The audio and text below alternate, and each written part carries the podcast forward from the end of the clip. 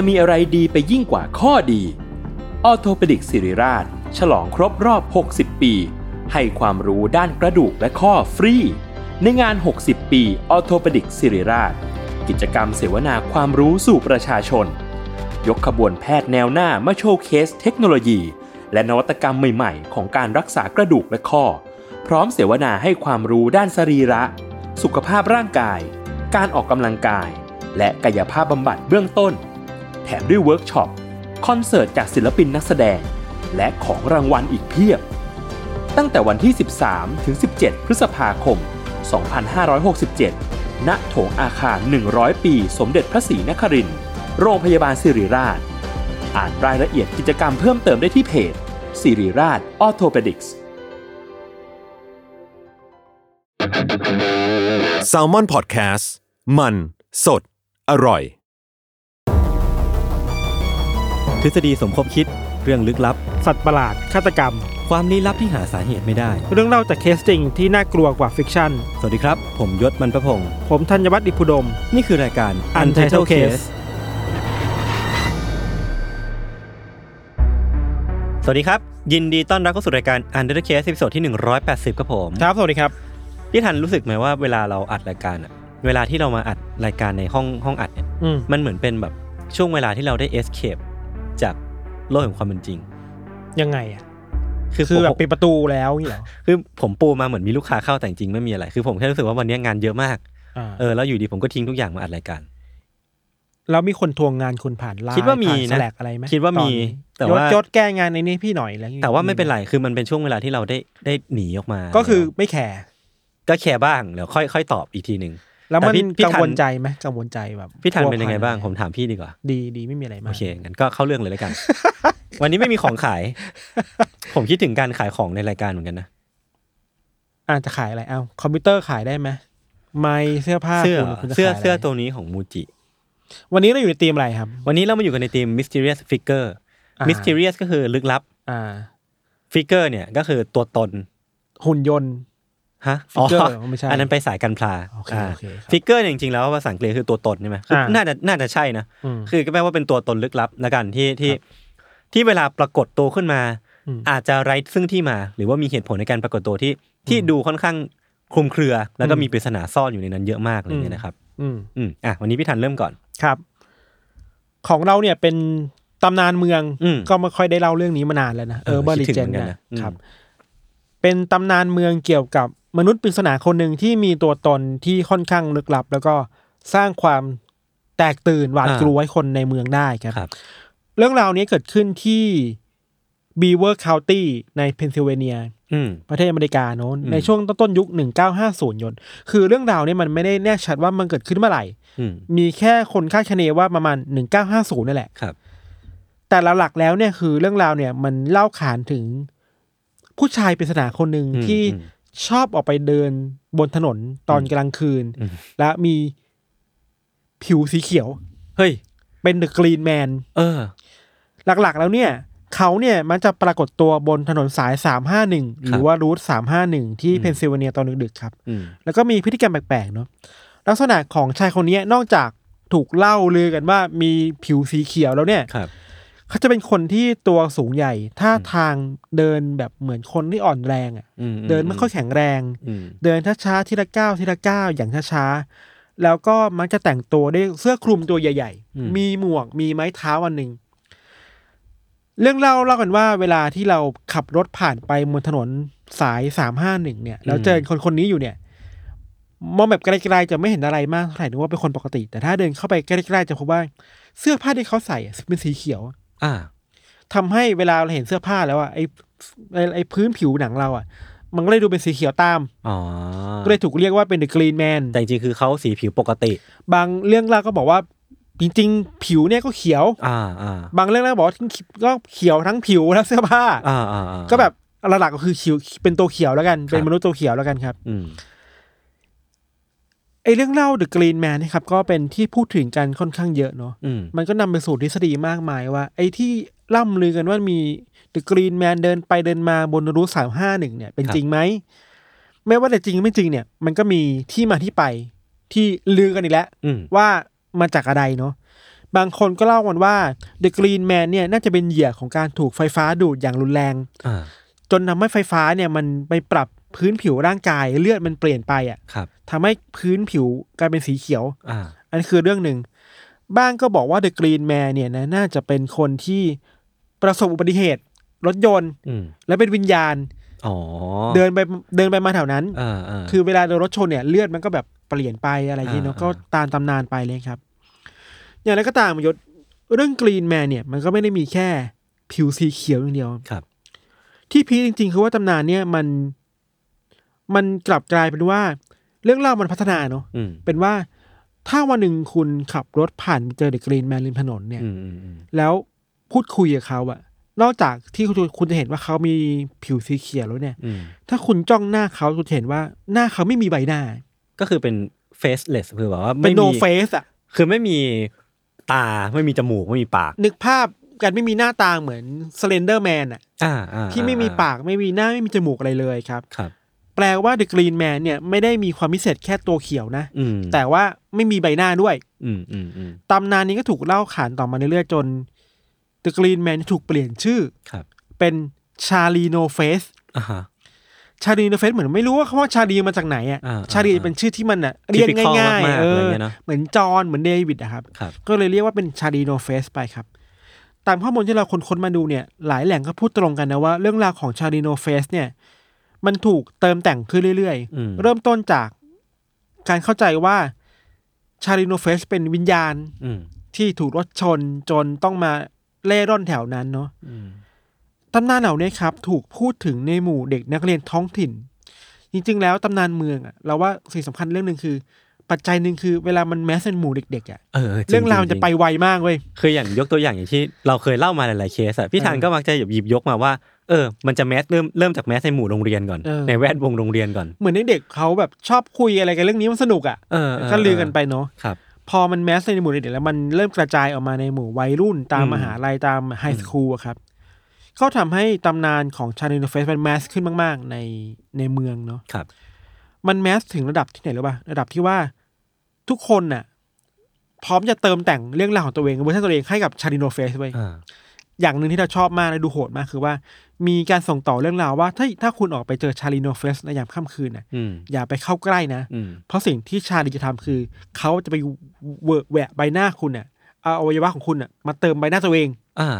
ก็ดูน่ากลัวขึ้นกว่าเดิมอะเออคือจากที่เดินเฉยๆอะจากจู่ๆเป็นแค่ชายอ่อนแรงที่เดินอยู่บนกลางถนนทุกเออคืนใช่ไหมอืมตอนนี้มันเริ่มมีแบบมี side story เข้ามา เออ หลังจากนั้นนะครับตำนานของ Charlie No Face ก็ถูกพูดถึงมากขึ้นเรื่อยๆครับอืมบางคนก็บอกว่า Charlie No Face ที่เป็นพนักงานทำงานในโรงงานไฟฟ้ามาก่อนครับแล้วก็ประสบอุบัติเหตุแบบหม้อแปลงไฟฟ้าระเบิดจนหน้าหน้าเสียหายไปอะไรอย่างเงี้ยเนาะอืมเชื่อมายศว่าในยุคที่ หนึ่งเก้าห้าศูนย์หนึ่งเก้าห้าหนึ่งหนึ่งเก้าศูนย์ขนาดนั้นมันยังไม่มีอินเทอร์เน็ตเนาะอืม ไม่มีโซเชียลมีเดียแต่ว่าตำนานเนี่ยมัน mass มาก mass ด้วยการบอกปากต่อปากอะ่ะ อืม มัน mass ในระดับที่ว่ามีวัยรุ่นจำนวนมากที่แบบ ตอนกลางคืนต้องขับรถออกไปบนถนนสามห้าหนึ่งตอนดึกอ่าๆเพื่อไปขับดูว่าเจอ Charlie No-Face หรือเปล่าอะก็คือเป็นพวกเด็กล่าท้าผีล่าท้าผีลองของลองของเเซึ่งแน่นอนว่าก็มีคนเล่าว่าเอ้ยเจอบ้างไม่เจอบ้างอะไรแบบเนี้ยคครัรับบในช่วงเวลานี้เองแหละที่แบบ มันเริ่มมีคนพูดถึงการพบเห็น Charlie No-Face มากขึ้นเรื่อยๆอะอืมทำให้จักรวาลของ Charlie No-Face มันใหญ่ขึ้นน่ะอืมมีการอ้างว่าพบเห็น Charlie No-Face ไปหลบซ่อนในอุโมงค์แห่งหนึ่งครับ แล้วอุโมงค์นั้นน่ะก็ถูกตั้งชื่อใหม่เป็นอุโมงค์ชาลีโอ้โหเริ่มมีอิทธิพลแล้วมีอิทธิพลหรือว่าอ่าบางคนบอกเฮ้ยเคยเห็น Charlie No-Face ที่ต้นไม้ต้นเนี้ยไอ้ต้นไม้เขาเนี่ยถูกตั้งชื่อเป็นต้นไม้ชาลีก็มีอ่าถือว่าเนื่องว่าจักรวาลมันขยายใหญ่ขึ้นน่ะ คือถ้ามาที่ไทยก็ต้องเป็นแบบซอยชาลีซอยชาลีอะไรเงี้ตั้งแบบนั้นชื่อน่ะตามเออชาลี เราเล่ามาถึงตรงนี้เนี่ยหลายคนอาจจะสงสัยว่าเฮ้ย Charlie No-Face มันจริงแค่ไหน มันมีการอ้างถึง Charlie No-Face จริง ๆ แค่ไหนบ้างใช่ไหมครับครับ บางคนบอกว่าพวกเขาอะ เจอจริง ๆ นะ อืมเจอถึงขั้นนี้ไปถ่ายรูปมากับ Charlie No-Face ได้จริงๆอะอ่าแล้วก็มีรูปถ่ายจริง อ่าฮะๆ เป็นคนที่ไม่มีใบหน้าจริง อ่าๆ บางคนก็บอกว่าเนี่ย ฉันไปเจอชาลีมาแล้วนะ แล้วชาลีเนี่ย ไม่ได้ก้าวร้าวเลยพูดจาดีมาก friendly มากๆเลย อืมบางคนถ่ายรูปกลับมาบางคน บอกว่าเนี่ย ไปเลี้ยงเบียร์มาก็มี เอเอออ แบบนั้นนะครับ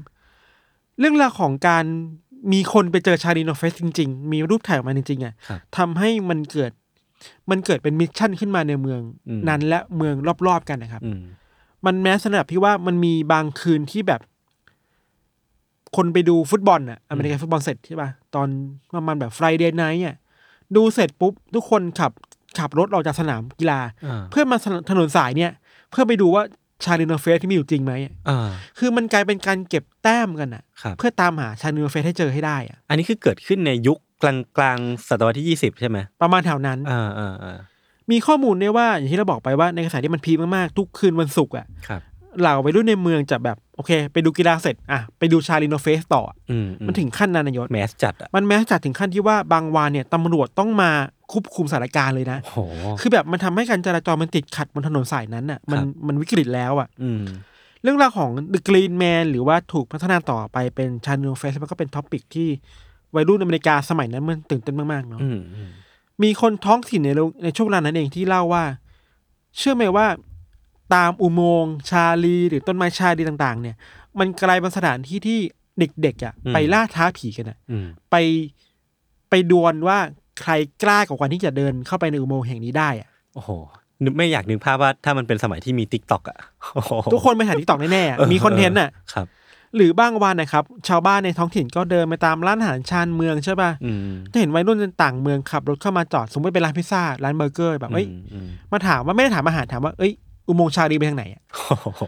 มัน mass มากเลยมันกลายเป็นจุดท่องเที่ยวไปแล้วครับเออครับแล้วหลายครั้งที่คนท้องถิ่นน่ะก็ตอบแบบมั่นใจมากๆไปกับนักท่องเที่ยวว่า อ๋อไปทางนั้น อ่า แล้วเฮ้ยคุณระวังตัวนะ คือชาลิโนเฟสมีอยู่จริง ๆ นะ อย่าไปรบกวนเขานะ เออเออแล้วเขาตอบด้วยท่าทีแบบไหนพอรู้ไหมพี่ทัน ท่าทีแบบจริงจังเลยว่า เอ้ย คุณรู้ไหมว่าชาลีมีตัวตนจริง เออแสดงว่ามันก็ต้องมีเขามูลบางอย่างปะวะ ๆ ใช่ คือที่จริงแล้วเราเรากำลังจะเล่าว่าชาลิโนเฟสหรือ The Green Man น่ะมีอยู่จริง ๆ นะ อ่า มีชายที่ออกไปเดินตอนกลางคืนดึก ๆ แล้วไม่มีใบหน้าบนถนนจริง บนถนนสามห้าหนึ่งจริงๆๆ ใช่ คือชายคนเนี้ยเขามีชื่อว่าคุณเรย์มอนด์โรบินสัน อืม เกิดในวันที่ 29 ตุลาคมปี 1910 ครับ ครับ เรย์มอนด์เนี่ยก็เลี้ยงดูมาโดยครอบครัวที่ค่อนข้างดีนะ เติบโตมาก็เป็นเด็กทั่วไปคนหนึ่งครับ อืม พ่อของเขาก็เสียชีวิตตอนอายุได้เจ็ดขวบ แม่ก็แต่งงานไปมีสามีคนใหม่เนาะ อืม แต่ก็ไม่ได้ matter อะไรมากกับชีวิตเขาเท่าไหร่ครับ ตัดภาพมาถึงช่วงประมาณปี 1919 เนี่ย ตอนที่เรย์มอนด์อายุได้เก้าขวบเนี่ย เด็กวัยรุ่นน่ะเก้าขวบอะก็แบบออกไปเที่ยวเล่นกับเพื่อนอะแล้วก็ไปเที่ยวเล่นแบบไปว่ายน้ำตามตามสระว่ายน้ำตามแม่น้ำนะครับ ในบริบทของเมืองเวลานั้นเองยศมันมีการพัฒนาเขาเรียกว่าเป็นทางรถไฟสายใหม่ขึ้นมาอืมทางรถไฟสายใหม่ แล้วมันมีการสร้างเสาไฟฟ้าเยอะครับ แล้วมันมีเสาไฟฟ้าต้นหนึ่งที่มันมีรังนกอยู่บนนั้นน่ะแล้วมีอืมมันมีนกอยู่อะ เด็กๆในกลุ่มเนี่ยก็ท้ากันว่าเฮ้ยใครกล้าบ้านที่ปีนขึ้นไปดูว่ามันมีนกอยู่กี่ตัวอืมบนรังนั้น และรู้ด้วยนะว่ามันมีไฟฟ้าช็อตอยู่อะอืมเรย์มอนด์ก็ดูความที่แบบกล้าก็แบบเอ้ยอาสาไปเองสุดท้ายคือเขาปีนขึ้นไปแล้วก็โดนไฟฟ้าช็อตอ่าใบหน้าอ่าใบหน้าเขาสูญเสียแบบหนักรุนแรงมาก ตอนที่มีเหตุการณ์นี้ขึ้นนะครับ ก็มีคนส่งเขาไปที่โรงพยาบาลเนาะอืมมันมีสำนักข่าวที่พูดถึงเหตุการณ์นี้อยู่เหมือนกันว่าเนี่ยมันเกิดเหตุการณ์กับเด็กท้องถิ่นนะอืมแล้วโคม่ามากๆ เข้าใจว่าคุณหมอในท้องถิ่นเองก็ดูแลเรย์มอนด์อย่างดีจนสุดท้ายเรย์มอนด์ก็รอดชีวิตมาได้ หลังจากนั้นนะครับเรย์มอนด์ก็พบว่าใบหน้าตัวเองมันหายหมดเลยยศอืมตาหายจมูกบิดเบี้ยว ปากบิดเบี้ยวอ่า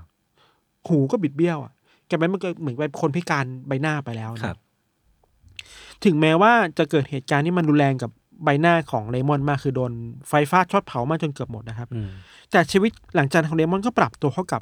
สภาพร่างกายแบบนี้ได้ดีมากนะอืม ครอบครัวบอกว่าเรย์มอนด์เป็นคนที่อารมณ์ดีมากๆ มองโลกในแง่บวกตลอดอะเป็นคนชอบปล่อยมุกคำขันตลก คุยกับญาติญาติๆคุยกับหลานๆอะไรเงี้ยครับอืมขณะเดียวกันน่ะญาติญาติๆก็พูดเป็นเสียงเดียวกันว่า ถึงแม้ร่างกายเปลี่ยนไปมากแต่ว่าก็จะเป็นคนดีอยู่อะไม่เคยทำอะไรที่มันแบบก้าวร้าวเลยอืมและแทบจะพูดถึงเหตุการณ์นั้นในอดีตน้อยมากอืมคอมเพลนน้อยมากว่าร่างกายตัวเองเป็นยังไงคอมเพลนน้อยมากแทบไม่บ่นอะไรเลยครับ พออายุเยอะขึ้นหน่อยๆเรมอนก็พยายามปรับตัวเข้ากับสังคมไม่ได้เนอะอืมแล้วก็รู้ในใจดีว่าถ้าออกไปสู่สังคมไปเข้าไปในเมืองด้วยสภาพหน้าตาแบบเนี้ยต้องมีคนกลัวแน่ๆเว้ยคือเขาเคยลองไปแล้ว แล้วก็มีคนแบบกรีดร้องออกมาด้วยซ้ำไปครับอืม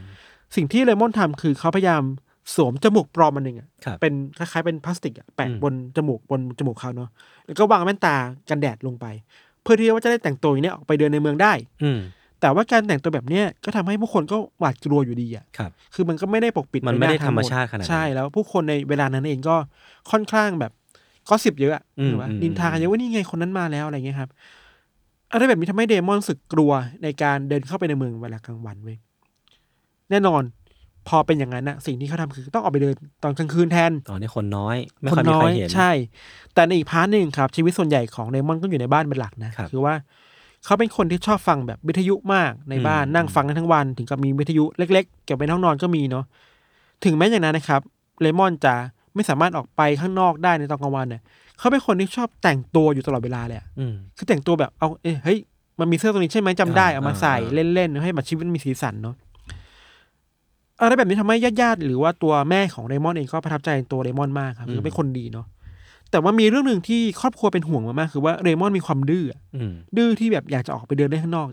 กลางคืนครับ ในป่า คืออย่างที่เราบอกว่ากลางกลางวันเนี่ยออกไปยากอะคือออกไปก็มีคนแบบมองเขาไม่ดีใช่ไหมครับเขาเลยหลีกเลี่ยงที่จะแบบออกไปในตอนกลางคืนแทนนะอืม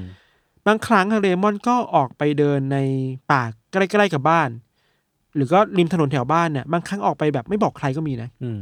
ซึ่งในแง่หนึ่งอะชาวบ้านแถวนั้นเนี่ยแถวนั้นเองอะก็รู้จักเรมอนดีอยู่แล้วมารู้ว่านี่คือเด็กบ้านนี้เออหรือเป็นเป็นเป็นผู้ใหญ่บ้านนี้ก็แบบไม่ได้หวาดกลัวอะไรนะปกติมาก แต่ว่าจุดเปลี่ยนมันเป็นอย่างนี้ยศคือว่า จากการที่เรมอนชอบออกไปเดินแถวแถวๆบ้านอะอืมมันได้เปลี่ยนสถานที่ขึ้นมา เพราะว่า ไอ้เส้นทางเดิมที่เขาเดินอะ มันถูกเอกชนซื้อที่มาเป็นโรงงานไฟฟ้าอันหนึงเออทำให้เส้นทางนั้นน่ะเขาเดินไม่ได้แล้วอะคือห้ามเข้าห้ามเข้ามันเป็นพื้นที่เอกไปชนพื้นที่ส่วนตัวไปแล้วทำให้ เรมอนเองต้องเปลี่ยนเส้นทางมาที่ไอรูทสามห้าหนึ่งนี่แทนครับ ซึ่งไอรูทสามห้าหนึ่งเนี่ยมันเป็นถนนที่ผู้คนนิยมมากกว่าอ่าแมสกว่าถนนอ่าสายเดิมเนาะครับ นี่เลยเป็นจุดเปลี่ยนที่ทำให้มีคนพูดและเห็นเรมอนมากขึ้นตำนานในกรีนแมนเลยเกิดขึ้นจากไอรูสามห้าหนึ่งนี่แหละครับอืมไอเส้นทางการเปลี่ยนไปมาเป็นรูสามห้าหนึ่งเนี่ยก็ทำให้เรมอนต้องเปลี่ยนพฤติกรรมหลายอย่างอืมเช่น ต้องมีไม้เท้าบ้าง ต้องพยายามออกไปในเวลาเปลี่ยนเปลี่ยนเปลี่ยนแปลงไปบ้างเนาะอืม หลักๆ แล้วเนี่ยเรมอนชอบออกไปเดินตอนประมาณสี่ทุ่มกว่า เดินเป็นกิโลกิโลรถหยอดยศ เพื่อไปกลับแล้วก็กลับมาบ้านประมาณเที่ยงคืนได้อืมซึ่งอะไรแบบเนี้ยเป็นสิ่งที่แม่เขากังวลใจมาก ถึงขั้นทะเลาะกันเลยนะว่าเฮ้ยไม่ไปได้ไหมอืมกลัวคือถนนมันใหญ่อะรถจะชนเอาหรือจะมีใครมาทำร้ายก็ไม่มีใครเห็นนะครับ สิ่งที่แม่ของเรมอนเคยเล่าให้ฟังคือว่าเล่ากับสื่อท้องถิ่นว่าเธอเนี่ย ต้องนั่งรอเรมอนกลับบ้านก่อนถึงจะเข้านอนได้อะอืมคือเป็นห่วงลูกอะ่ะอืมก็เป็นเรื่องปกติที่แม่คนนี้จะเป็นเนาะ หรือถ้าวันไหนที่แบบเลยเวลาห้าทุ่มแล้วเลมอนไม่กลับบ้านน่ะ คนทั้งบ้านนะครอบครัวสี่ห้าคนน่ะ ก็จะแบบหยิบไฟฉายแล้วออกไปเดินตามหาว่าเลมอนอยู่ไหนอะอ่าแม่เขาเคยเล่าด้วยว่าบางคืนเลมอนกลับบ้านไม่ได้ ก็จะกลับมาคือถึงเช้าก็มีเพราะว่าหลงอืมทางอยู่อะไรอืเงี้ยมอืมแต่อะไรแบบนี้ทำให้เลมอนแบบไม่ได้กลัวที่จะออกไปนะก็จะออกไปอยู่เรื่อยๆเลยครับครับ พอไอ้ตำนาน The Green Man ชาลีโนเฟสมันแมสขึ้นน่ะพอเรมอนออกไปเดินเนาะแต่ก็โทษเขาอะไรไม่ได้หรอก สำหรับคนภายนอกอะเรื่องราวของชาลีโนเฟสมันดูเป็นเรื่องที่แบบน่าค้นหาเรื่องราวน่ามาพูดคุยด้วยอะแต่ครอบครัวเรมอนรู้สึกว่าเนี่ยไอ้เรื่องเนี้ยแม่งสร้างความปั่นป่วนใจกับพวกเขามากๆเว้ยอืมสิ่งแรกคือว่า แม่ของเรมอนกับครอบครัวเคยสัมภาษณ์กับหนังสือพิมพ์ท้องถิ่นว่า พวกเขาอะไม่ชอบเรื่องพวกนี้เลย อืมเพราะว่ามันทำให้ผู้คนแบบต้องการเจอตัวเรมอนมากเกินไปอะเออ แล้วมันก็รบกวนเขาอะแล้วก็อันตรายด้วย ใช่อืม ในบางจุดที่เรื่องราวชาลิโนเฟสมันแมสมากครับ มันมีถึงขั้นที่คนน่ะ ตามหาเรมอนจนเจอบ้านบ้านเขาที่เขาอยู่กับแม่อะอืมแล้วมาถึงคือ มาขับรถมาบีบแต่แล้วบอกว่า เอ้ยออกมาหน่อยอยากเห็นน่ะอืมคือคิดว่าเขาเป็นคนประหลาดไปแล้วอะเออ มันรบกวนแบบว่าสิทธิส่วนตัวใช่มากบางคนก็ตามหาเรมอนจนเจอแต่ตอนที่เรมอนเดินออกไปตอนกลางคืน แล้วก็สิ่งที่ทำคือมอมเหล้าเรมอนๆอ่า ชวนเขาดื่มเบียร์ดื่มเหล้าอะไรครัเงี้บยแล้วครอบครัวมันชอบมากเพราะว่าครอบครัวไม่ให้เรมอนดื่มดื่มแอลกอฮอล์เลยในบ้านอ่า แต่ไม่รู้ว่าอ๋อเจอคนข้างนอกไปหลอกมาให้ดื่มเบียร์มันก็มีอะไรเงี้ยครับครับมีอยู่ครั้งหนึ่งที่เรย์มอนด์เนี่ยถูกถูกชวนให้ดื่มเบียร์จนเมาในระดับที่ ไม่สามารถเดินกลับบ้านได้อะครอบครัวไปตามคืออ๋อเดินหลงอยู่ในป่าทุ่งหญ้าทุ่งนาอยู่อะอืม คือแบบทำให้ครอบครัวเป็นห่วงมากขึ้นอะไรอย่างเงี้ยเนาะ อืม กระแสไอ้ Charlie No-Face ที่มันเกิดขึ้นนะครับมันก็พาฝูงชนมาดักรอ ที่หน้าบ้านอย่างที่เราบอกไป บางคนที่โหดร้ายที่สุดยศคือว่า มีครั้งหนึ่งที่เมืองเนี้ยกำลังจะมีงาน carnivalคานิวัลคือ เทศกาลเทศกาลแล้วก็มีละครสัตว์อะอ่าอ่าอ่าอ่าเชื่อไหมว่ามีคนมาติดต่อที่บ้านว่าขอเอาตัวเดมอนไปแสดงฟรีโชว์ได้ไหมอืม ขอไปแสดงสิ่งโชว์ของแปลกได้ไหมอะคือแบบ คิดถึงถึงถึงคนที่แบบเจ็บใจกับความเจ็บปวดที่เรมอนมีสิ อืม มันมันสร้างบาดแผลในใจเราแค่ไหนอะครับใช่ไหม ไอการถูกดักรอถูกผู้คนมากมายมองว่าเขาคือของแปลกประหลาดของเมืองครับอืมมันก็สร้างผลกระทบต่อเลมอนเยอะเนาะอืมอย่างแรกคือ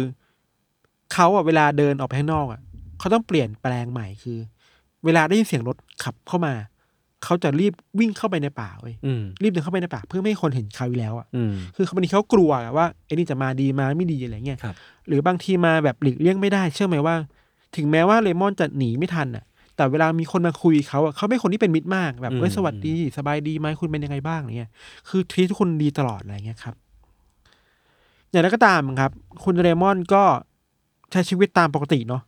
จนเรื่องราวของชาลีโนไฟฟันแมสขึ้นมาก ๆ เขาก็ลดความถี่ในการออกไปเดินข้างนอกอืมน้อยลง จนไอ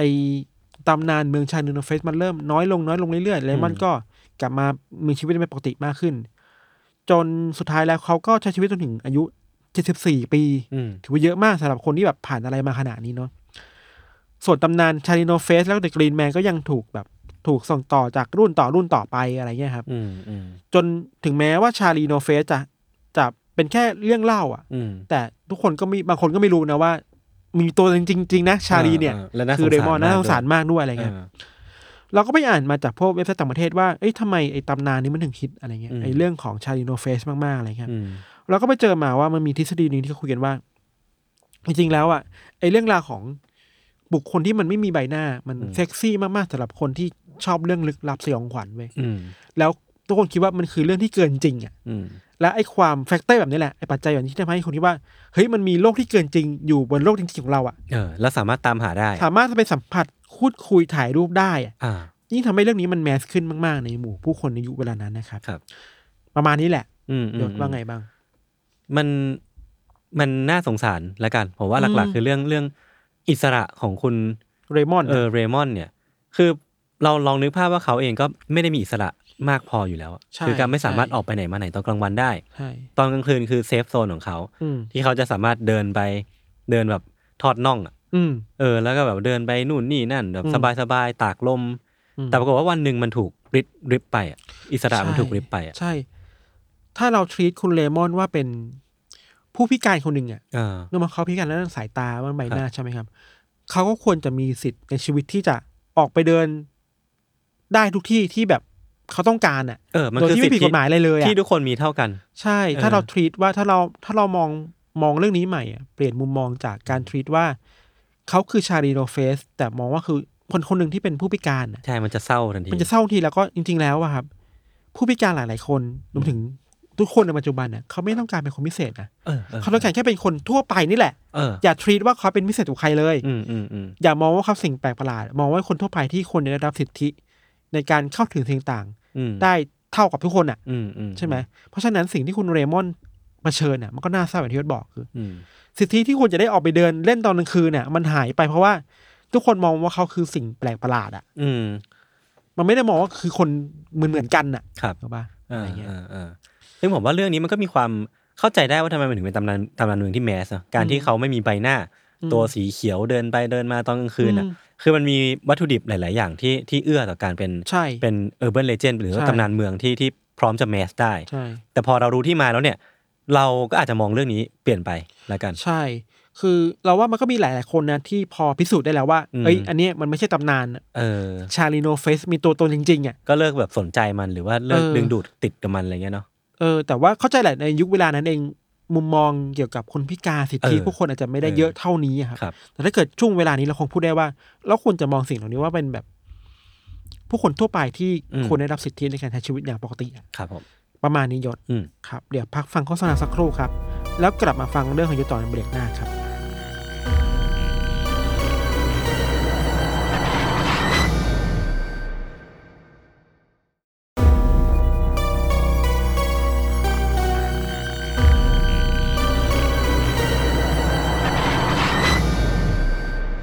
โอเค ก็กลับมาอยู่ในเบรกที่ 2 ของรายการ u n d e r Case เอพิโซดที่ 180 ครับผม ระหว่างที่เราเบรกเนี่ยผมนั่งดูคลิปอันนี้อยู่ อ่า เป็นคลิปใน YouTube ว่าครับ ถ้าเหตุการณ์ไททันบุกล้างโลกเกิดขึ้นในปัจจุบันเนี่ยอืมเราจะ ป้องกันได้ยังไงบ้าง อ่าแล้วแล้วในคลิปนี้เขาป้องกันยังไงบ้าง สนุกดีไม่บอกหรอกแค่นั้นแหละอ่าแล้วไททัน มันเกี่ยวข้องกับธีมในวันนี้ ก็เป็นมิส t ต r รี่ฟิกเกอร์ไงว่าไม่รู้ว่าไททันมาจากไหนไงก็เป็นไปได้ก็เกี่ยวข้อง ตำนานที่เราคิดว่าไททันมันเป็นแบบนี้อืมแต่จริง ๆ แล้ว fact เนี่ยมันเป็นยังไงครับ Eren Yeager เป็นยังไงเนี่ยมันก็อ่าอีกแบบหนึ่งงั้นเดี๋ยวฝากพี่ทันเล่าต่อได้เลยแม่งเลยอะวันเนี้ยบังเอิญอีกแล้วเว้ยพี่ คือผมว่าแม่งบังเอิญมากมากๆนะคือคือเรื่องที่ผมเตรียมมา มันมีส่วนหนึ่งที่คล้ายคลึงกับพี่ทันอย่างไม่น่าเชื่อยังไม่เล่าไหมและเป็นส่วน มันมันคนละอย่างกันมันคนละเรื่องกันแต่ว่ามันมีส่วนที่ที่มันแบบว่าธีมหลักของเรื่องอะมันจะคล้ายๆกันมากๆเว้ยาคือไม่ใช่เรื่องที่ยาวมากแต่ว่ามันเป็นเสี้ยวหนึ่งของประวัติศาสตร์ที่น่าสนใจ แล้วก็มีทฤษฎีห้อมล้อมมากมาย มันเป็นเรื่องที่เกิดขึ้นที่อังกฤษครับ ย้อนกลับไปในช่วงที่ King Stephen เนี่ยปกครองอยู่ ซึ่งมันจะเป็นช่วงประมาณศตวรรษที่ 12ครับคือปี 1135ถึง1154ครับในช่วงเวลานั้นพี่ทันที่หมู่บ้านแห่งหนึ่งมันชื่อว่าวูพิทวูพิท Woolpit เนี่ยถ้า ถ้าเหมือนเหมือนงูพิษเหมือนกันนะ คือถ้าเราดูตามภาษาอังกฤษดั้งเดิมเนี่ยมันจะเป็นคำว่า wolf pit ครับก็คือหลุมดักหมาป่าอืมมันเป็นหมู่บ้านที่หมู่บ้านโบราณที่ถูกตั้งชื่อจากการที่เคยเป็นหลุมดักหมาป่าเนี่ยแหละอืมเออแล้วมันตั้งอยู่ในเทศมณฑล Suffolk ของครับ East Anglia นะครับทีเนี้ยที่หมู่บ้านวูพิทเนี่ยมันก็ได้มีชาวบ้านกลุ่มหนึ่งครับเป็นพวกชาวไร่ชาวนาที่กำลังทำสวนอยู่เนี่ยแหละอืม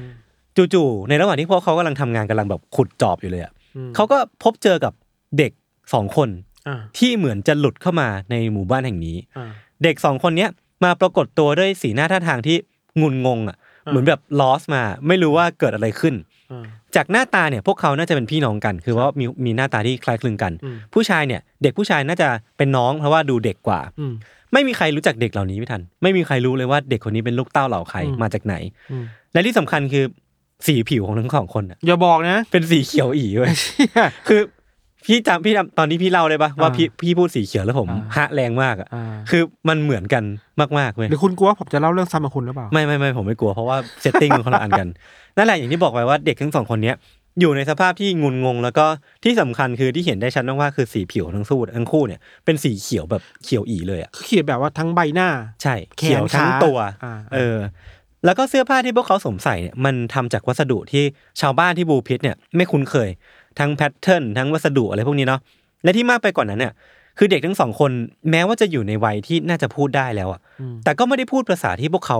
รู้จักอะมันไม่ใช่ภาษาอังกฤษอืมเออ มันเป็นภาษาอะไรก็ไม่รู้เว้ยอืมหรือว่ามันพูดอะไรก็ตามที่ชาวบ้านเนี่ยไม่สามารถจับใจความได้เลยอืมจากนั้นนะครับชาวบ้านก็พาเด็กสองคนเนี้ยที่จู่ๆก็หลงมาเนี่ยกลับไปที่หมู่บ้านอืมซึ่งมันก็มีการบันทึกเอาไว้ว่าทั้งคู่เนี่ยได้ไปอาศัยอยู่ที่บ้านของผู้ชายคนหนึ่งชื่อว่าเซอร์ริชาร์ดนะครับ ที่เขาเองก็ได้แสดงน้ำใจในการพยายามที่จะเลี้ยงดูเด็กทั้งสองคนเนี้ยเป็นอย่างดีครับแต่ว่าเด็กทั้งสองคนไม่ทันช่วงเวลาหลังจากนั้น หลังจากที่ไปอยู่ที่บ้านของเซอร์ Richard อะเด็กทั้งสองคนไม่ยอมกินอาหารเลยเว้ยอืมไม่ยอมแตะอาหารที่เซอร์ Richard เตรียมไว้ให้เลย แม้พวกเขาเนี่ยจะแสดงท่าทีว่าหิวโหยอะคือแบบท้องร้องหรือว่าดูอ่อนแรงอะไรพวกเนี้ยเนาะแต่ว่าไม่ว่าจะหิวแค่ไหนก็ไม่ยอมกินอาหารที่อยู่ตรงหน้าเลยแม้แต่นิดเดียวอืมแต่พอเวลามันผ่านไปนานวันเข้าเนี่ย เหมือนจะเริ่มทนความหิวไม่ไหว คือพอเริ่มมีชาวบ้านเนี่ยเอาอาหารชนิดต่างๆเนี่ยมาให้ทั้งสองกินทั้งสองคนก็ปฏิเสธไปเรื่อยๆ จนกระทั่งมีชาวบ้านกลุ่มหนึ่งลองเอาอาหารชนิดหนึ่งมาให้กิน พวกเขาถึงยอมกินอืมอาหารชนิดนั้นเนี่ยมันคือถั่วเว้ยอืมคือจากบันทึกมันน่าจะเป็นถั่วปากอ้า หรือว่าถั่วชนิดต่างๆเลยพวกเนี้ยอืมที่พวกเขาเก็บมาจากไร่ สิ่งที่เกิดขึ้นคือทั้งทั้งสองคนเนี่ยก็กินถั่วที่ชาวบ้านให้มาอย่างอร่อยอร่อยมากอืมๆ และหลังจากนั้นเป็นเดือนๆเนี่ยพวกเขาก็ประทังชีวิตด้วยการกินแค่ถั่วเพียงอย่างเดียวเนี่ยไปเรื่อยอืมๆถึงจะยอมลิ้มรสสิ่งที่เรียกว่าขนมปังอืมคือเหมือนว่าพอเปิดใจกับถั่วได้เสร็จปุ๊บเนี่ยก็เริ่มค่อย ๆ เปิดใจกับอาหารชนิดอื่นอืมทั้งสองคนเนี่ยใช้ชีวิตด้วยการดูแลของชาวบ้านไปเรื่อยๆครับนานวันเข้าเนี่ยสีผิวที่มันเป็นสีเขียวอีของทั้งสองคนเนี่ย มันก็เริ่มจางไป เริ่มเริ่มกลับเป็นสีผิวปกติอ่าด้วย อะไรก็ไม่รู้อืมในสายตาของชาวบ้านเนี่ยมองว่าเด็กทั้งสองคนเนี่ยอาจจะเป็นเด็กที่ถูกคำสาปอะไรมา เพราะว่าจริงๆแล้วก็เข้าใจได้นะยุคนั้นใช่ไหมในบริบทของยุคนั้นแล้วก็ในเรื่องที่ทั้งสองคนเป็นอยู่เนี่ยก็เลยมีแผนว่าจะให้เด็กๆเนี่ยเข้าพิธีล้างบาปแบบไทยเสียตรงเนี้ย แต่ก็ไม่แน่ใจว่าก่อนหรือว่าหลังพิธีล้างบาปได้ไม่นานเนี่ย เด็กผู้ชายที่เป็นผู้น้องเนี่ยก็ป่วยแล้วก็เสียชีวิตไปอืมทีเนี้ยพอเด็กผู้หญิงที่ตอนเนี้ยครับกลับกลายเป็นเด็กปกติแล้วเนี่ย ก็ได้ ใช้ชีวิตต่อไป แล้วก็เริ่มได้เรียนรู้ภาษาอังกฤษ ซึ่งพอได้เรียนรู้ไปสักพักเนี่ยภาษาอังกฤษของเธอก็เริ่มดีพอที่จะใช้ในการสื่อสารได้ ชาวบ้านเนี่ยก็เลยได้รู้ที่มาที่ไปของเธอ แล้วก็น้องชายที่เสียชีวิตของเธอไปมากขึ้นอืมคือเธอเนี่ยเล่าให้ฟังว่าพวกเธอมาจากดินแดนที่แสงอาทิตย์เนี่ยมันไม่เคยสาดส่องถึง คือเป็นแดนอ่าดินแดนที่มืดมิดมากอ่าๆเป็นดินแดนที่พวกเธอเรียกว่า St. Martin's Land อ่าในบันทึกมีอธิบายต่อครับว่า เด็กคนเนี้ย อธิบายว่าทุกอย่างในดินแดนที่พวกเขาจากมาเนี่ย มันล้วนเป็นสีเขียวหมดเลยพี่ทันอ่าคือต้นไม้เป็นสีเขียวอยู่แล้วนึกว่าแต่พื้นเป็นสีเขียวบ้านเป็นสีเขียวทุกอย่างเป็นสีเขียวคนในนั้นน่ะอ่าเป็นผู้ชายหรือว่าเป็นผู้หญิงตัวเขียวหมดเลยอ่าซึ่งมันก็อาจจะเป็นที่มาของสีผิวสีเขียวทั้งคู่ก็ได้ ที่ลึกลับเนี่ยคือว่าเด็กผู้หญิงนะครับจำไม่ได้ว่าพวกเขาเนี่ยมาโผล่ที่บูพิษได้ยังไง พวกเขาจำได้แค่เพียงว่ากำลังช่วยคุณพ่อต้อนฝูงสัตว์อยู่ในในในไร่ในนาที่ตัวเองทำงานอยู่เนาะ ก่อนจะได้ยินเสียงดังอืมขึ้นแบบมันดังขึ้นกล้องอยู่ทุกทั่วทุกพื้นที่เลยอืมมันเป็นเสียงคล้ายกับกระดิ่งขนาดใหญ่อืมแบบว่าเหมือนมีคนริงเบลเคาะกระดิ่งดังมาก ซึ่งสิ่งเสียงกระดิ่งเนี้ยมันทำให้พวกเขาตกอยู่ในภวังค์อะเหมือนแบบไม่รับรู้อะไรไปชั่วขณะหนึ่ง แล้วก็จำได้คลับคล้ายคลับคลาว่า พวกเขาอะเดินตามเสียงกระดิ่งเนี้ยเข้าไปในถ้ำเว้ยอืมเข้าไปในถ้ำแห่งหนึ่งแล้วก็ลึกเข้าไปเรื่อยๆลึกเข้าไปเรื่อยอืมๆจนมันเป็นมีแต่ความมืดอะแล้วรู้ตัวอีกทีเนี่ย พวกเขาก็ อยู่กับข้างหน้าที่เป็นชาวบ้านหนึ่งที่บูพิษที่มาเจอเขาแล้วอะคือเหมือนอยู่ดีก็เดินทางเข้ามาในถ้ำแล้วก็ข้ามมิติมา มาปรากฏที่บูพิษเลย จากบันทึกเนี่ยบอกว่าเด็กผู้หญิงคนนี้ครับภายหลังเนี่ยจะใช้ชื่อว่าแอกเนสเนาะแล้วก็ได้ทำงานเป็นคนรับใช้อยู่ที่บ้านของเซอร์ริชาร์ดแล้วก็ได้แต่งงานมีครอบครัวต่อไปครับ ทั้งหมดเนี่ยคือเรื่องราวของ The Children of Wu Pit The Green Children of Wu Pit มันไม่มีคลี่คลายเหรอว่า ยังไงมาจากไหน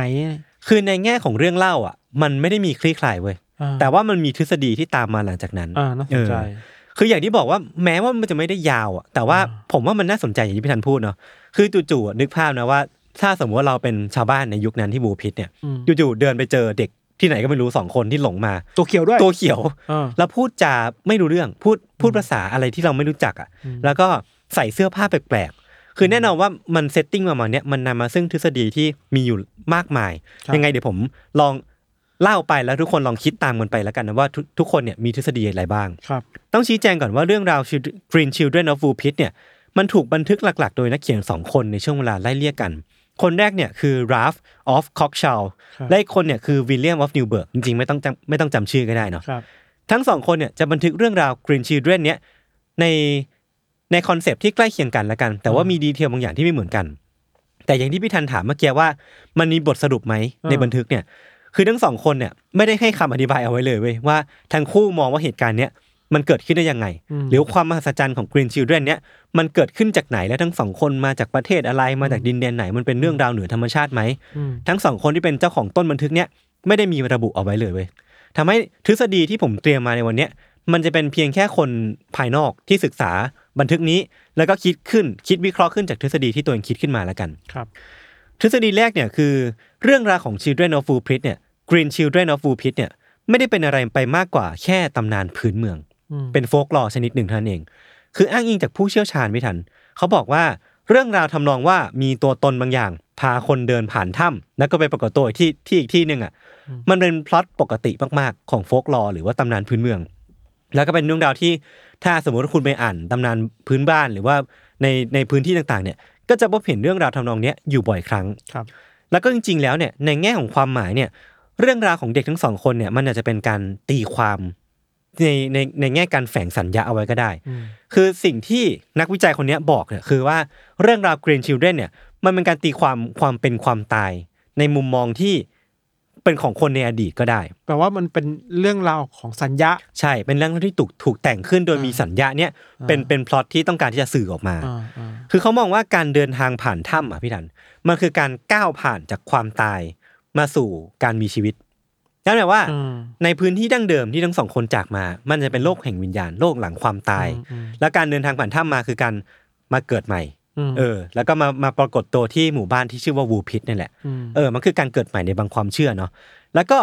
ในบางความเชื่อในบางพื้นที่เองอะถั่วที่ทั้งสองคนเป็นคนเลือกกินเพื่อประทังชีวิตตอนแรกอะมมันก็เป็นเป็นอาหารที่เป็นสัญลักษณ์ของความตาย ในบางพื้นที่เนาะหรือว่าเป็นสัญลักษณ์ของการเกิดใหม่อืมนั่นแปลว่ามันก็มีสัญญาบางอย่าง หรือว่ามีพอจะมีเขาบางอย่างแล้วกันที่ทำให้เรื่องเนี้ยมันอาจจะเป็นการแต่งเรื่องขึ้นมาเพื่อเล่าเรื่องความเป็นความตายของคนสมัยก่อนก็ได้ครับ อันเนี้ยคือมุมมองแบบไม่คิดเลยว่าเรื่องทั้งหมดเนี่ยเป็นเรื่องจริงครับ ทีเนี้ยเรามาลองมองในมุมที่ตรงกันข้ามแบบสุด ๆ กันบ้างเนาะก็คือคำอธิบายที่พอจะเข้าใจได้ว่า ถ้าเรื่องของ Green Children of Woolpit เนี่ยเป็นเรื่องจริง มันจะมีเค้าโครงแห่งความเป็นจริงแบบไหนบ้างครับ คือทฤษฎีเนี้ยเป็นทฤษฎีของ Paul Harris ครับทที่เขาอธิบายว่าเด็กๆใน Children of Wool Pit เนี่ยจริง ๆ แล้วเนี่ยเป็นลูกกำพร้าของชาวเฟลมิชอืมเฟลมิชเนี่ยมันคือชาวที่อาศัยอยู่ในในย่าน Flandersซึ่งเป็นเป็นส่วนหนึ่งของประเทศเบลเยียมนะคือชาวเฟลมิชเหล่านี้ที่เป็นพ่อแม่ของเด็กเนี่ยอพยพมาจากเขต Flanders ของประเทศเบลเยียม แล้วก็ถูก King Henry ที่ 2 ประหารไป หลังจากที่ท่านเนี่ยขึ้นครองราชย์ในปี 1154 ซึ่ง ผู้คนใน Flanders เนี่ยจะใช้จะใช้ภาษาดัตช์หรือว่าภาษาเฟลมิชเนี่ยเป็นภาษาท้องถิ่น นั่นแปลว่ามันก็ make sense ว่าทำไมทั้งสองคนเนี่ยถึงมาอยู่ที่นี่ แล้วโดยที่พูดภาษาที่คนพื้นที่ใน Woolpit เนี่ยไม่สามารถเข้าใจได้ เพราะว่าเขาพูดคนละภาษานั่นเองอืมสาเหตุหลักที่ทำให้พอสาเหตุหลักที่ทำให้ Paul Harris เนี่ยคิดเช่นเนี้ยคือว่า ชื่อสถานที่ที่เด็กสองคนเนี่ยบอกว่าอาศัยอยู่ก่อนหน้าเนี้ยก็คือ St. Martin's Land ซึ่งก็เป็นไปได้ว่ามันอาจจะเป็นชื่อของหมู่บ้านที่ชื่อว่า Fornham St. Martin อืม ซึ่งชื่อมันอาจจะเยอะหน่อยนะ แต่ว่าอืม Fornham St. Martin เนี่ยมันเป็นหมู่บ้านที่อยู่ไม่ไกลจากเมือง Woolpit แล้วก็คั่นกลางด้วยระหว่าง คั่นกลางระหว่างกันด้วยแม่น้ำที่ชื่อว่าแม่น้ำ Larkครับประกอบกับหลักฐานทางประวัติศาสตร์ที่มันบ่งชี้ว่าในช่วงศตวรรษที่12ครับพี่ทันมันมีชาวเฟลมิชจำนวนมากอพยพมาจากเบลเยียม มาอาศัยอยู่ที่อังกฤษในช่วงนั้นน่ะก็แปลว่ามันอาจจะเป็นไปได้ว่าทั้งสองคนอาจจะเป็นลูกหลานของคนที่อพยพมาก็เป็นไปได้ แล้วก็มันมีอีกเหตุการณ์สำคัญคือมันมีสงครามระหว่าง King Henry ที่ 2 แล้วก็ลูกของเขา ที่มันเกิดขึ้นที่ Fornham ในปี 1173 รวมถึงว่าหลังจากนั้นเนี่ยมันก็มีชาวเฟลมิชหลายคนถูกเกณฑ์ไปร่วมรบสงครามหรือว่าไปอยู่ในสงครามก่อกบฏของของกองกำลังอะไรพวกนั้นด้วยในช่วงนั้นด้วยครับนั่นก็แปลว่ามีชาวเฟลมิชที่เสียชีวิตในช่วงนั้นเน่ะเป็นจำนวนมากอืมดัง นั่นแปลว่าเด็กสองคนเนี้ยอาจจะอพยพมาจากสงคราม แล้วก็กลายเป็นเด็กกำพร้า แล้วก็ถูกเลี้ยงดูโดยชาวบูพิษไปครับอะไรพวกนี้ ซึ่งก็เป็นทฤษฎีที่อ้างอิงจากประวัติศาสตร์เนาะส่วนสาเหตุสำคัญว่าทำไมพวกเขาเนี่ยถึงตัวเขียวเนี่ยเพราะว่าพวกเขาเนี่ยป่วยเป็นโรคที่ชื่อว่า green sickness พี่ทัน green sickness ใช่ ชื่อทางการของของโรคเนี้ยมันคือ hypochromic anemia มันเป็นภาวะที่เซลล์เม็ดเลือดแดงเนี่ยมีเม็ดสีแดงน้อยกว่าปกติทำให้ผิวทั้งสองคนเนี่ยดูซีด แล้วก็ดูสีเขียว เออมันก็เลยเป็นที่มาของชื่อ green sickness นี่เนาะอืมสาเหตุหลักเนี่ยมันเกิดจากการขาดธาตุเหล็ก ซึ่งในในหนึ่งเนี่ยมันคือการขาดสารอาหารทำให้พวกเขาเนี่ย ค่อยๆ สีกลับมาสีผิวปกติ ตามเวลาตาม เอ้ย หลังจากที่พวกเขาเนี่ยเริ่มกินอาหารนั่นเอง เพราะว่าพอได้รับธาตุเหล็กมาปุ๊บหรือว่าได้รับสารอาหารต่างๆ มาเติมเต็มเนี่ยอาการที่เคยมีเป็นตัวสีเขียวเนี่ยมันก็ค่อยๆ หายไป จริง ๆ ทฤษฎีเนี้ยมันก็พอจะมีปัญหาอยู่บ้างเนาะแม้ว่ามันจะดู make sense เท่าไหร่ก็ตามเนาะอย่างแรกที่ผมเห็นเนี่ยมันคือเรื่องของความขัดแย้งกันของช่วงเวลาเว้ยคือจากบันทึกอะที่ผมเล่าไปตอนต้นนะว่า เรื่องราวของ Green Children เนี่ยมันเกิดขึ้นในยุคของ King Stephen ซึ่งมันสิ้นสุดในปี 1154 แต่ว่าปมความขัดแย้งที่นำไปสู่การเสียชีวิตของชาวเฟลมิชจำนวนมากเนี่ยมันเกิดขึ้นในอีกยุคหนึ่ง ซึ่งเป็นยุคของ King Henry ที่2คือมันก็แปลว่าในแง่ของเวลาหรือว่าในแง่ของไทม์ไลน์เนี่ย สำหรับผมเองมันก็รู้สึกว่ามันก็ไม่ได้แบบเป๊ะขนาดนั้นอะไรอย่างนี้เนาะอีกอย่างที่มีคนสงสัยขึ้นว่าตัวเซอร์ริชาร์ดเนี่ยที่เป็นคนที่รับเลี้ยงดูเด็ก ๆ เข้ามาเป็นแบบลูกบุญธรรมเนี่ยเนาะคือเป็นบุรุษที่มีการศึกษาดีมากอืมๆเขาจะไม่รู้จริงๆหรอว่าภาษาที่เด็กๆทั้งสองคนพูดอะมันคือภาษาเฟลมิชอะเออคือคือมันก็ไม่ค่อยมีเซนนะว่า คนที่มีการศึกษาดีหรือว่ามีการแบบมีความรู้มีองค์ความรู้เยอะเนี่ย น่าจะพอรู้มาบ้างว่าภาษาที่ทั้งสองคนพูดอะมันคือภาษาที่มีรากมาจากไหน หรือว่ามันไม่ใช่ภาษาเอเลี่ยนซะทีเดียวอะไรเงี้ยเนาะรวมไปถึงว่าอาการตัวเขียวด้วยพี่ทัน เพราะด้วยความรู้ทางการแพทย์ที่มันมีไม่เยอะในช่วงนั้นอะ อาการ green sickness เนี่ยมันอาจจะเป็นอาการที่พบเห็นได้บ่อยในช่วงนั้น นั่นแปลว่าการที่เด็กทั้งสองคนตัวเขียว มันอาจจะไม่ใช่เรื่องแปลกซะทีเดียวในยุคนั้นเออการป่วยไม่ได้เป็นเรื่องที่แบบใช่หายากขนาดนั้นใช่ใช่ซึ่งนั่นแปลว่าถ้าทั้งสองคนน่ะ ไม่ได้ตัวเขียวแบบเขียวมากๆจริงๆอะมันอาจจะไม่ได้แบบ significant หรือว่าสสลักสำคัญมากจนถูกบันทึกไว้ในประวัติศาสตร์ก็เป็นไปได้ เออ มันก็เลยมีความไม่ make sense บางอย่าง แต่จริงๆแล้วสุดท้ายทฤษฎีเนี้ยผมว่ามันก็ make sense ที่สุดในในทุก ๆ อันที่ผมไปหามาครับ แต่ว่าทฤษฎีสุดท้ายเนี่ยอย่างที่ผมบอกไว้ว่าอันที่อันเมื่อกี้มัน make sense เนาะนั่นแปลว่าทฤษฎีสุดท้ายเนี่ยมันก็ค่อนข้างจะเก่าๆหน่อย ซึ่งผมก็คิดว่าหลาย ๆ คนรวมรวมในพิธันด้วยเนี่ยนุ่นต่างดาว เออ แม่งประมาณนี้แหละ คือมันเป็นทฤษฎีที่บอกว่า Green Children of Food Pit เนี่ยเป็นสิ่งมีชีวิตที่มาจากนอกโลกนั่นเอง ผมว่ามันจะคิดจากคนสมัยใหม่ไปแน่เออ ใช่ใช่ใช่คือจุดเริ่มต้นเนี่ยของทฤษฎีเนี้ยมันมาจากหนังสือของคุณของผู้ชายที่ชื่อว่าโรเบิร์ตเบอร์ตันในปี 1621 คือเขาเนี่ยเขียนเล่าถึงเหตุการณ์เนี้ยแล้วก็บอกว่าเด็กทั้งสองคนเนี่ยเป็นเด็กที่ตกลงมาจากสวรรค์ หรือว่า fail from heaven ซึ่งมันอาจจะเป็นคำเปรียบเปยที่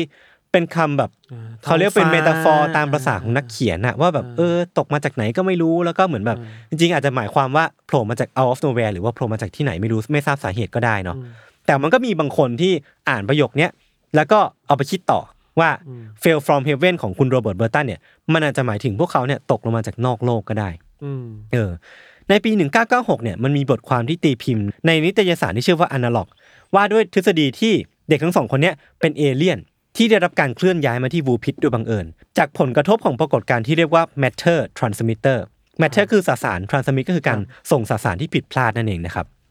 บทความเนี้ยอธิบายต่อว่าดาวเคราะห์บ้านเกิดที่ทั้งสองคนเนี่ยอาศัยอยู่เนี่ยมันโคจรรอบดวงอาทิตย์ในรูปแบบที่เฉพาะตัวมากๆเว้ยทำให้สิ่งมีชีวิตที่อยู่บนดาวเนี้ยสามารถอาศัยอยู่ได้เพียงแค่แนวแสงแคบๆอะคือเราลองนึกภาพว่ามันเป็นดาวเคราะห์เอ่อ ผมอธิบาย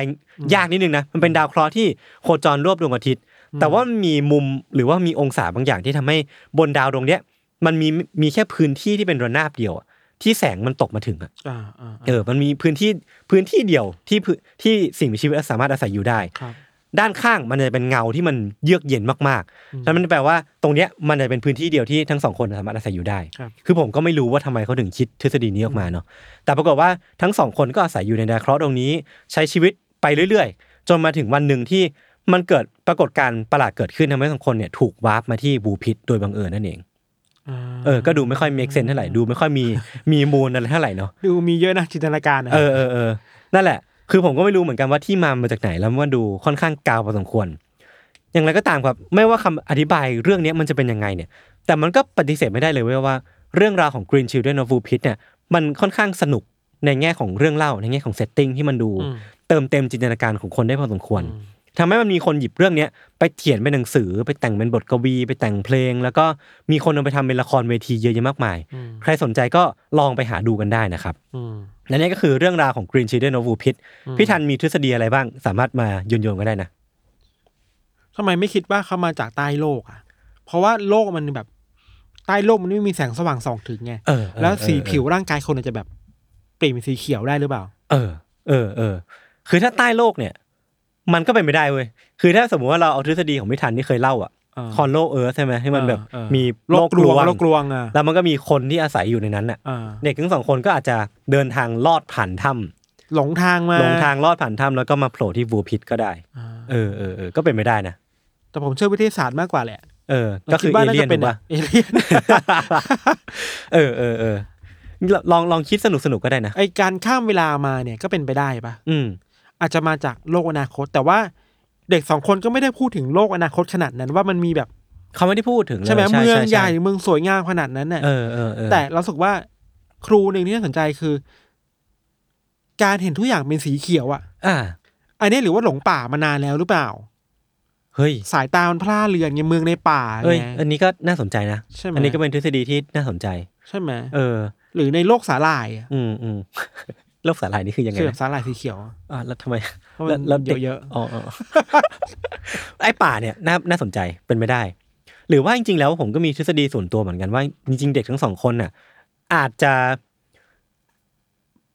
แบบมีอาการความทรงจำเสื่อมอะ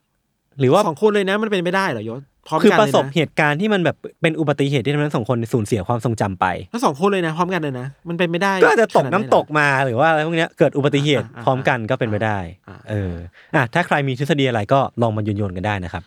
หุ่นยนต์ได้ไหมหุ่นพยนต์เอเลี่เออโลกใต้